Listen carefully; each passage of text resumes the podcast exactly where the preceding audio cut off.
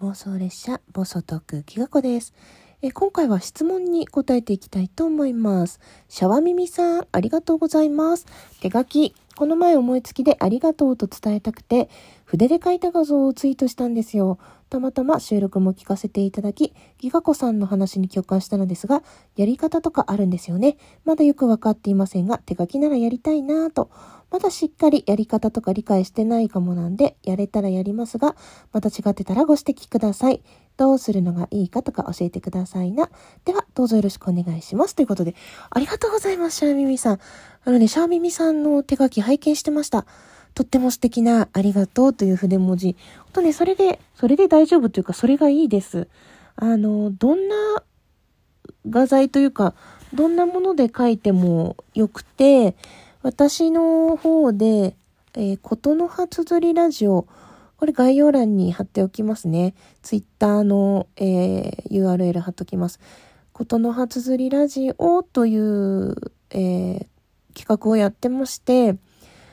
そのもしプレゼント企画の方に参加されるんでしたら、えー、投稿された後にチェックさせていただきますのでご安心ください。あと単にその手書きの企画参加してみたいなっていう感じでしたら、あのハッシュタグことのはつづりラジオ、こちらも概要欄に書いておきますね。それをつけて、えー、手書きの文字を投稿していただく。毎週火曜日にお題が出るので、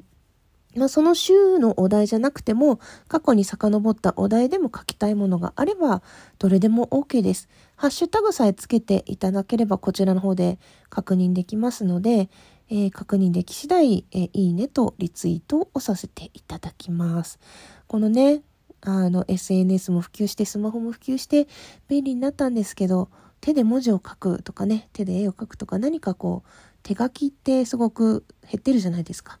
だからその人となりが出るというか、その温かみがあるというかね、その手書きの文字を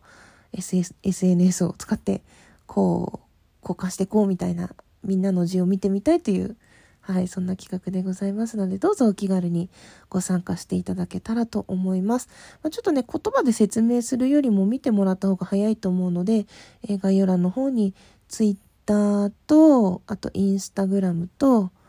えー、ハッシュタグの方をこの後追記しておきますので、ぜひシャワミミさんご参考にしてみてください。あとまた、はい、私の方でもそのタグで追っていますので、うん、わかんないことがあればお気軽に聞いていただけたらと思います。えー、こちらのね、投稿を見てくださってどうもありがとうございました。めちゃくちゃ嬉しいです。で、やっぱり、えーと、私の周りはボールペンとか万年筆派が多いんですけど、筆字もすごい大歓迎です。すごい素敵な字だと思います。そして年末年始あたりにね、書き初めということで、そういうあえて筆縛りの企画も考えてますので、お楽しみに。